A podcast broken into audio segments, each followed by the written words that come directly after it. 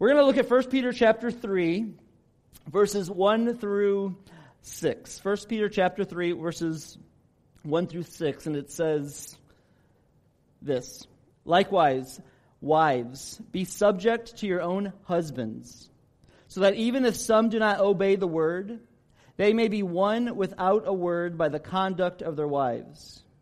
When they see your respectful and pure conduct, do not let your adorning be external, the braiding of hair, the putting on of gold jewelry, or the clothing you wear. But let your adorning be the hidden person of the heart, with the imperishable beauty of a gentle and quiet spirit, which in God's sight is very precious. For this is how the holy women who hoped in God used to adorn themselves by submitting to their own husbands, as Sarah obeyed Abraham, calling him Lord. And you are her children if you do good and do not fear anything that is frightening. Let's pray.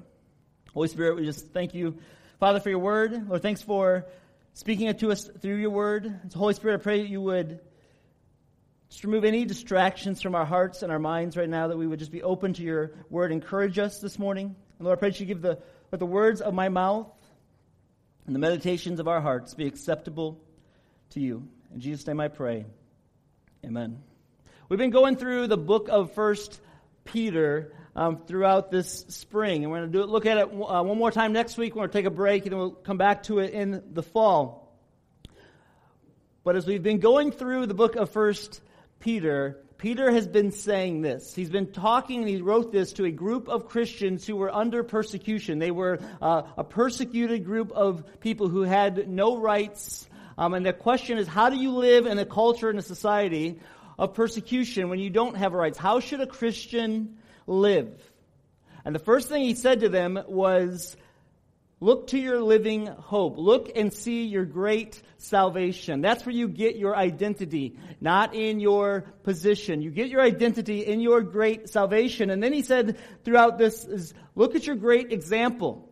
We're supposed to be holy as God is holy. And Jesus is our example. And then for the last couple weeks, what he moved to is look at your great salvation.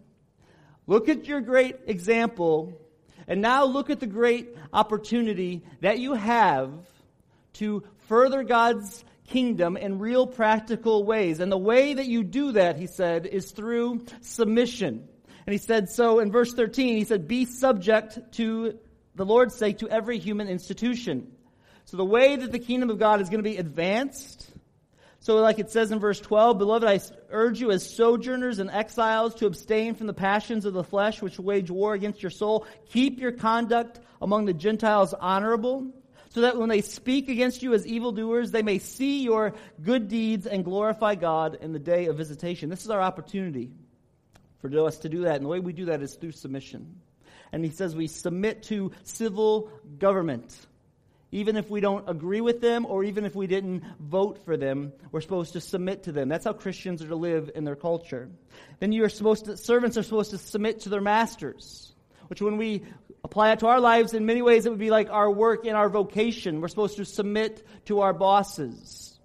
And then he moves it even more practically along the way. And now he talks about marriage and wives and husbands. And we're going to look at the husbands next week. But this week he's talking about wives, and it's a great opportunity. This passage in 1 Peter 3 1 through 6 is not primarily a passage about marriage, it's primarily a passage about evangelism. It's how can a wife who is married to an unsaved individual reach her husband with the gospel. But it does also have a lot to say for us about marriage. In the culture that we live in today, they are constantly, and it is constantly and currently, marriage is being redefined. And it is still in the process of being redefined in our culture. This week's Time Magazine, which is coming out, the, the June 13th edition of Time Magazine, on the cover of Time Magazine is an article on how to stay married for a lifetime. That's the cover article this week. And on People magazine this week's cover was the breakup of a famous Hollywood couple. And all that says to me is that when they're when they're choosing what to put on the cover of magazines, they're saying what's important to people. What are people going to be thinking about? What's going to attract people to buy this magazine? And you don't put that on the cover. So what that says to me is that our culture, even though its marriage is being redefined in so many ways, marriage is still still very important to our culture. It's extremely important to our culture, and people care about their life. They care about their marriage. Eh, but it's being redefined. And before I just look at this, I wanted to say a few things about what that's going to be a good point for us as a church just to state we believe the Bible teaches. It's called to live under God's law. The Bible says that God is the one who designed marriage. And God, in his design for marriage, he designed roles for people to be a part of. He designed the roles of life for us to exist in. And God designed and intended marriage to be between a man and a woman. And God designed it to be a marriage between a man and a woman prior to living together, prior to having sex with each other, and prior to children. Marriage was to come first. The Bible says in Genesis chapter 3, that's what he, how God designed it. I just wanted to share the position that we believe the Bible teaches. And if you have questions about what we actually believe and where does that say that in the Bible, I would love for you to come and talk to me about it. And we can just discuss it. We can show it from Scripture for wondering, where, where is this? And how do we know that? And why do we believe it that way? But God designed also marriage to be between believers as Christians, two Christians, two believers, two followers of Jesus Christ should marry each other. The Bible says in 2 Corinthians 6:14, "Do not be unequally yoked with unbelievers."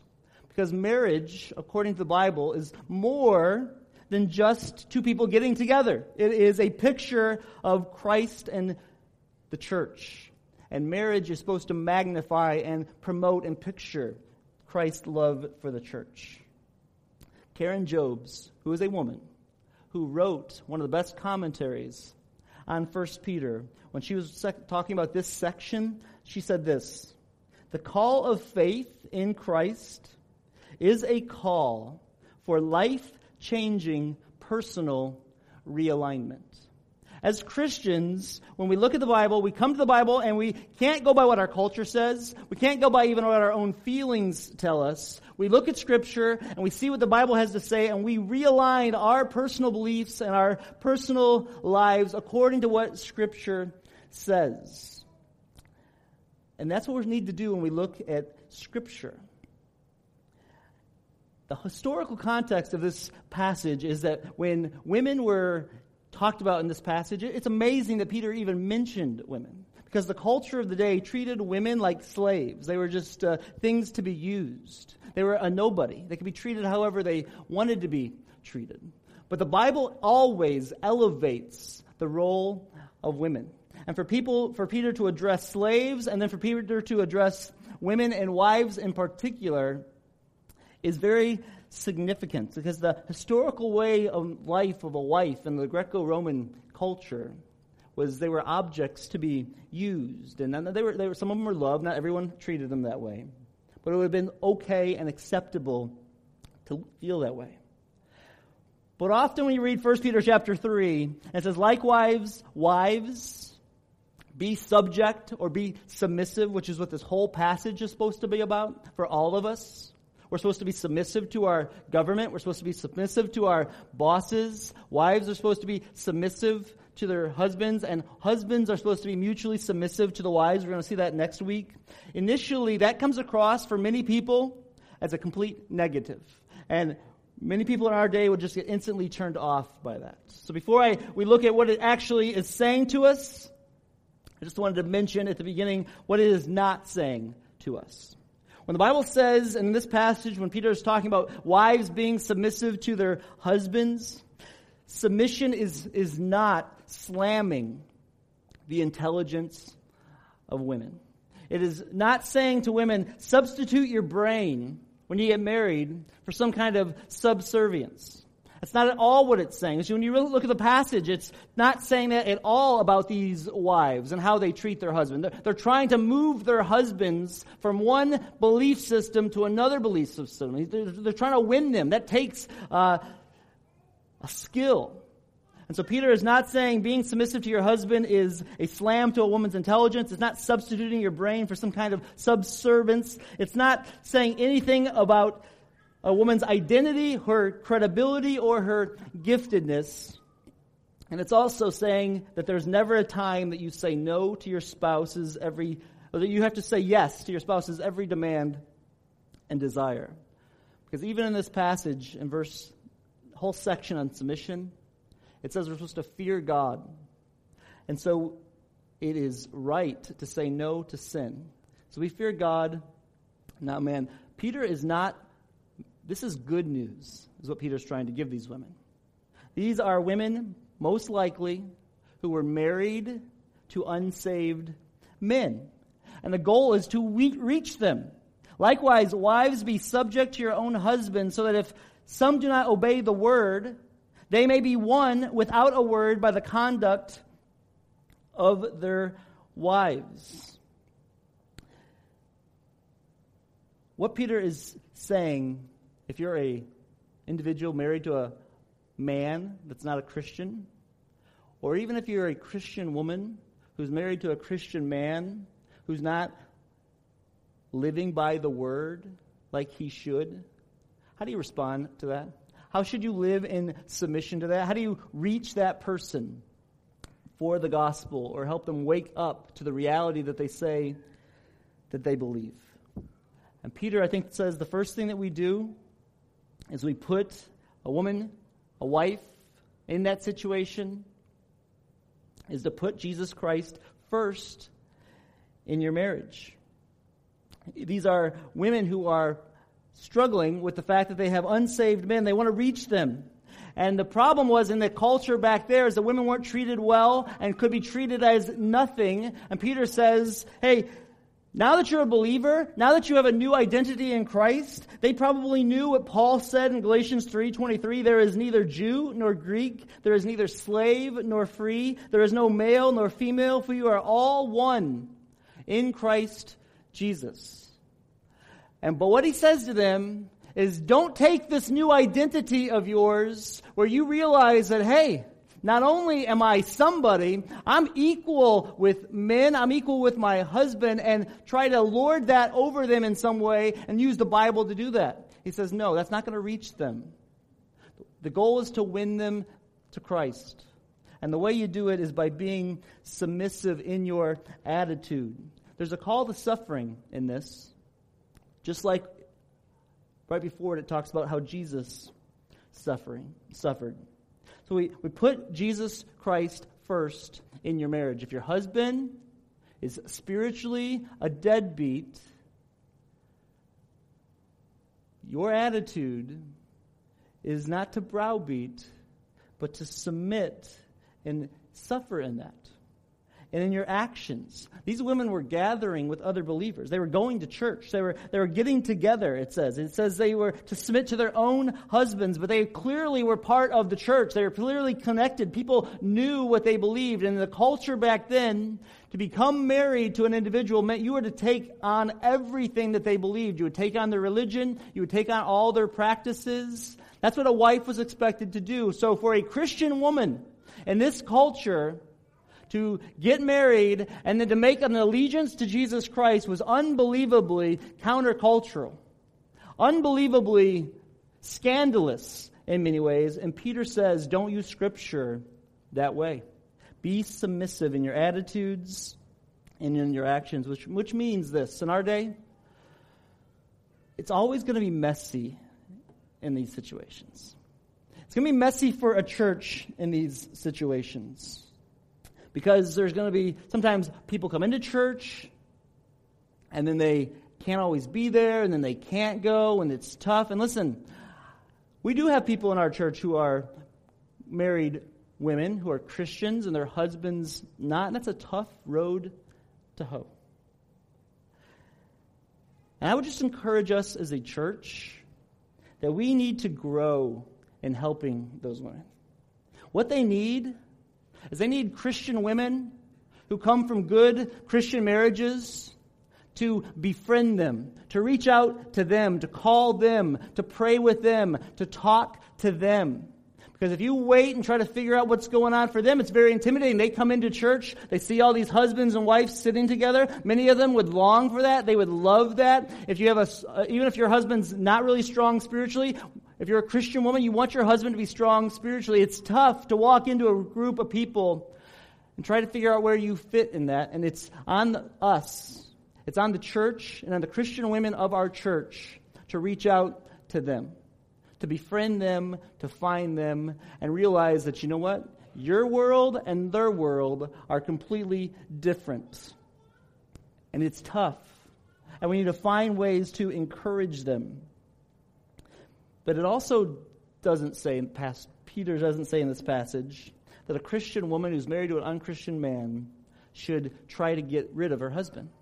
Divorce isn't the option for a Christian woman to marry to an unchristian man. 1 Corinthians 7 13 and 14 says, if, if any woman who has a husband who is an unbeliever and he consents to live with her, she should not divorce him. Because actually, the Christian wife brings blessing to that family, the next verse says. Which is why it's vital for us as a church to be reaching out to women who are in that situation.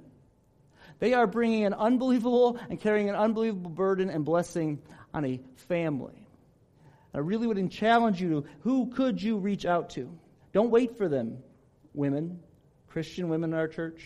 Find them and encourage them. They're trying to put Jesus Christ first in their marriage in a very tough situation, in their attitudes and in their actions. And Peter says, But you're called to submit, you're called to suffer in this. Put Jesus Christ first in your marriage. And then he says to them, Put your faith on display, so that they may be won without a word by the conduct of their wives. And he brings up two points in their respect or in their reverence and in their purity or in their presentation or their passion for God and their pure presence. He says, so live in this relationship, so live in your marriage that your husband will see your respectful and pure conduct. And you don't even have to say a word. That's what's going to draw them. There's this passion for God. It says this respect. It says live as free earlier. We as Christians are supposed to live as free. These people were being persecuted. They weren't living as free. They didn't have that freedom even that we have.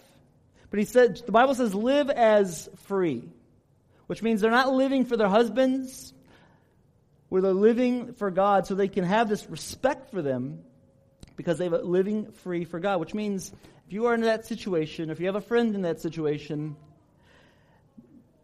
not preaching to your husband is probably the best thing you could do. Not playing the radio louder when he walks into the room, just when you think, oh, he's going to hear something, is probably not the best thing to do. Not pointing to other men in the church. You say, oh, I wish you were like this person. This guy at church, he's really spiritual.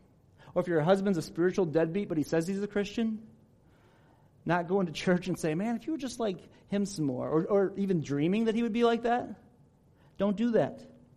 Out of respect for them, he says, very practically, Put your faith on display and use this, your actions and not your words be the thing that will draw them, Peter says, to be one to the gospel. And then he says, through your pure presence. Because he says, don't, don't make it about how you look on the outside, which in the Greco Roman culture, they would take this over the top. The women would spend hours fixing their hair and wearing all this stuff because it was about outward appearance. He is not saying in any way that you should not wear jewelry or, or makeup, make yourself look good. Frumpiness is not the goal of spirituality. It's not what he's saying at all. Being unattractive is as much as possible and your husband will love you. That's not what he's saying at all. What he's saying is don't make that your goal. Don't think that if you really make yourself look great physically, that your husband's going to say, wow, your physical beauty must mean your spirituality is so powerful. I want that. He's, that's not what he's, he's saying. Don't do it that way. Don't live your, that, your life that way. He's actually saying, make your pure presence the inner beauty of a meek and quiet spirit, which is culturally compelling. Because it was saying, hey, the rest of the world is saying, look this way, dress this way, do these things. And a Christian man and an unsaved man back then knew what his wife and how he could treat his wife.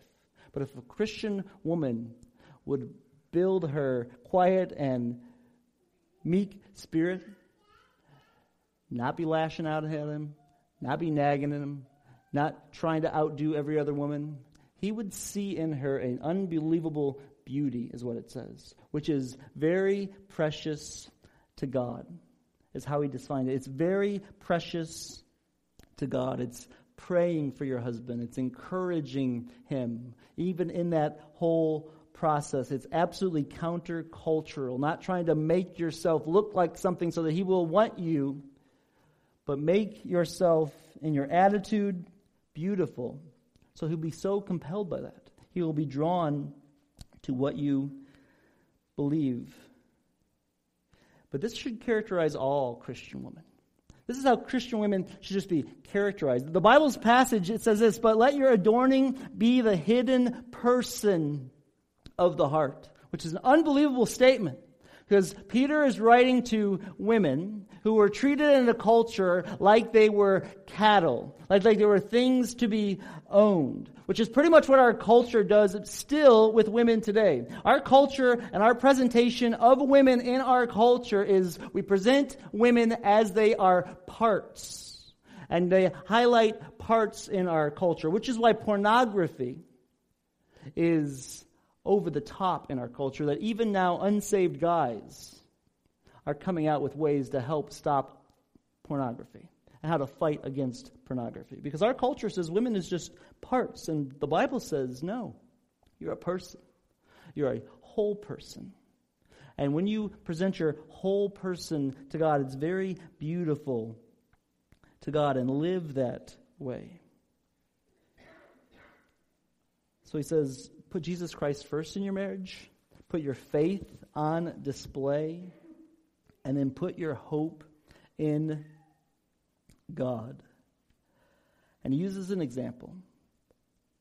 He says, For this, living that way, this gentle and quiet spirit, this putting your faith on display that way, which is a beautiful and attractive, that's how the holy women of God who hoped in God used to adorn themselves by submitting to their own husbands. And it says a really strange thing. As Sarah obeyed Abraham, calling him Lord, which we would not do today. Most women would not call their husband Lord. What does it mean that Sarah called her husband Lord?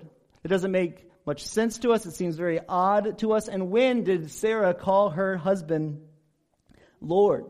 There is one place in the Bible where Sarah, the wife of Abraham, called Abraham Lord. Back in Genesis chapter 18.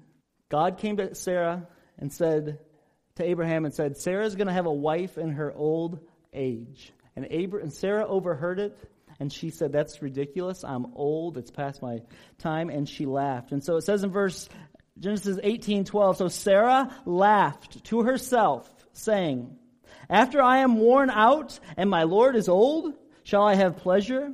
The Lord said to Abraham, Why did Sarah laugh and say, I shall indeed bear a child now that I am old? Is anything too hard for the Lord? At the appointed time I will return to you about this time next year, and Sarah shall have a son. But Sarah denied it, saying, I did not laugh, for she was afraid. And he said, No, but you did laugh. And then it says in this passage in 1 Peter, and Sarah, as Sarah obeyed Abraham, calling him Lord, and you are ch- her children, if you do good and do not fear anything that is frightening. Listen, submitting to your husband is to reach them and to let God work in them is a calling of suffering. Because many of you are smarter than your husbands. Teresa is smarter than me. The only thing I did for raising Teresa up in the most part was I moved her name from the S's to the B's. She got raised up about in the alphabet and our abilities. Outside of that, Teresa is much smarter than me. She's much more talented than me. She is much more engaging than me, which is why I married her. She lifted me up. And for some of you, that's the reality. And you know it as wives. You know you're smarter than the husband. But the Bible says you're supposed to let your husband lead. And it's difficult. And especially if your husband's not a Christian. How do you do that? You put your hope in God. And you see that that is your calling. And that there is a response to that. Sarah called Abraham Lord as if it was just the way she casually talked about him. The big issue is not that Sarah called Abraham Lord in that passage. The big issue is that this old lady's going to have a baby. And she's like, Are you kidding me? Me and my Lord are going to have a baby? I mean, was, that was like the casual way that she talked about him. It was like, really, it meant no big deal that she called him Lord. It was not a big deal to her at all because she respected her husband when Sarah was honoring God and submitting to Him, and when Abraham was honoring God and submitting to Him, the idea of submission was no big deal. And in your marriages, if you as a wife submit to God and your husband submits to God, the idea of submission should be no big deal. It's just our calling. But it took some courage because when Sarah heard that she was going to have a baby, she was very afraid. And Peter says, Don't be afraid. Be a courageous woman. Because it takes absolute courage to be a woman who hopes in God. When year after year after year you pray for your husband and you don't see any spiritual change, and every morning you wake up and you say, maybe today, maybe today he'll pick up his Bible. Maybe today he'll hear something on the radio. Maybe today, God. And it doesn't happen. And it doesn't happen. And maybe today he'll start leading spiritually. Maybe today he'll ask us to pray. Maybe today. And the heart of every Christian woman wants that from her husband. And if that goes on and on and on, year after year after year, it takes an unbelievable amount of courage and strength as a Christian woman to keep hoping in God. But that's what the women of faith have done through the years. They were not weak, they were not timid, they're not fearful. They were bold, strong, courageous women who hoped in God. And they realized that even if God doesn't change this man, it's still my calling to respect him and to love him. And it's part of my suffering as a Christian. But one day, he may be one, and it's an absolutely beautiful thing when it takes place. Lee Strobel, who was a reporter for the Chicago Tribune and an avid atheist, he recently came out Christian years later. He wrote three books The Case for Christ, The Case for Faith, and the case of East for Easter. He's a hard nosed Chicago Tribune news reporter for years. He's a hardcore atheist. When he was in junior high, he started having questions about God, and nobody wanted to answer his questions, so he thought, well, God must not exist. And then when he got into high school, he really delved into evolution and said there's just no way that God can exist. And when he got to college, he had a professor that talked to him about how the historical Jesus didn't really exist, and it just hardened him and hardened him, and he was absolutely cynical, absolutely skeptical. He hated anything to do with Christianity. And then one day his wife became a Christian. And someone asked him, How did, I, how did you become a Christian? And his response was this My wife's conversion to Christianity, which deeply troubled me at first, but it resulted in a lot of positive changes in her attitudes and behavior, which I found winsome and intriguing and through his wife's winsome and intriguing change of attitudes, change of actions, her faith in Jesus Christ that she just lived out before him without preaching at him, without nagging him about it, When opportunity came, she would invite him to church. Through that, this hardened Chicago Tribune newspaper who hated God, hardcore atheist, the gospel woke him up. And he was won over by his wife's testimony.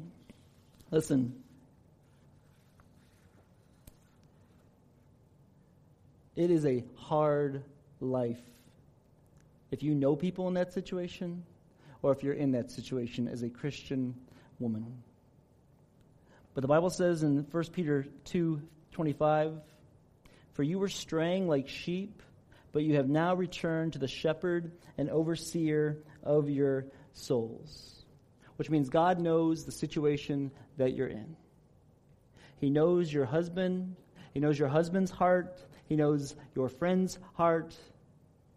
And he's the shepherd and overseer of your souls. And he would call you to just keep doing good because Jesus is our and is your example. And he calls us as a church cornerstone to be supporting those types and situations and those women and praying for them and lifting them up in prayer so that they can see their husbands won for Jesus Christ and radically change them for the gospel.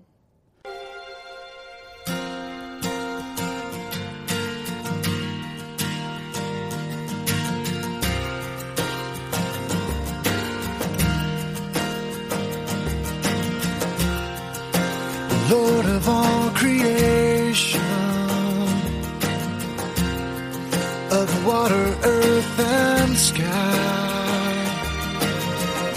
The heavens are your tabernacle. Glory to the Lord